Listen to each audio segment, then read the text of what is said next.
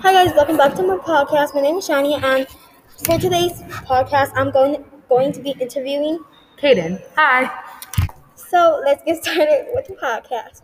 A, a little bit of background information is that the Iran Blizzard of February 1972 was the deadliest blizzard in history.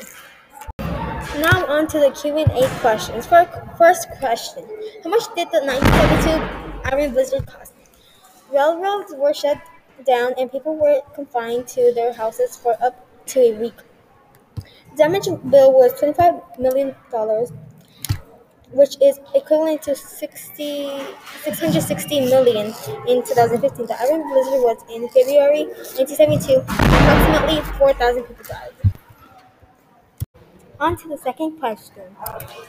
How deep was the snow in the Iran Blizzard? The snow is about at least 10 feet deep, though some places, mainly in southern Iran, saw coverage as deep as 26 feet. Furthermore, the extent of the blizzard was a surprise. Now on to the third question. What was the temperature during the 1972 Iran Blizzard? The temperature was negative 13 degree Fahrenheit. Okay, guys. So for today's um Q and A, it was short. so we're, now me and Cayden are gonna give each other's opinion of, of the Iran Blizzard. So in my case, I was in a blizzard. I would probably move to another place where, you know, it would. Would you move or would you stay? In a blizzard? No, like for example, if there was gonna be like a lot of damage damages, So, like a strong Mhm. blizzard. Uh, would you stay there or would you move to a different country? like, before it happens or after? after. I would move. Yeah, like I would, I would probably move to like a place um with uh how do I say it? Oh, I would move to like a place with not that many like um blizzards and like Mhm. hurricanes and stuff.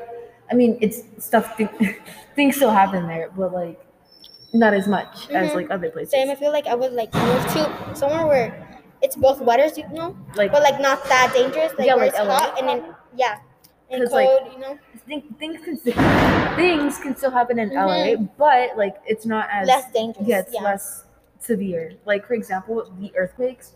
The I think the strongest one we've had in a while was like seven. It was like a. Seven point eight. it was like yeah, uh, it was like a really something like one. that. But it didn't leave like a lot of damages like a blizzard or like a tsunami would leave. Yeah, it was like pretty. Like the damages were like minimal. Mm-hmm. Yeah, and I would um yeah I feel like I would move to some place like that, and Would you? Another question. Would you li- live next to an ocean? or no far because of ocean. tsunamis and Mhm. stuff like that can happen. So I would like not take the risk, Mhm. and I would move to somewhere like just as pretty, Like the like- land only? Yeah, just Yeah. just as pretty, but like not like don't suffer the consequences. also think that I would like choose where somewhere to live. I would probably I'm like I want like a little ocean. I would probably live like next to a lake, but a little lake, not Like a small Yeah. yeah. Or like if I really like want to see water that bad, Mhm. I would probably like probably like get a pool or something. Mhm.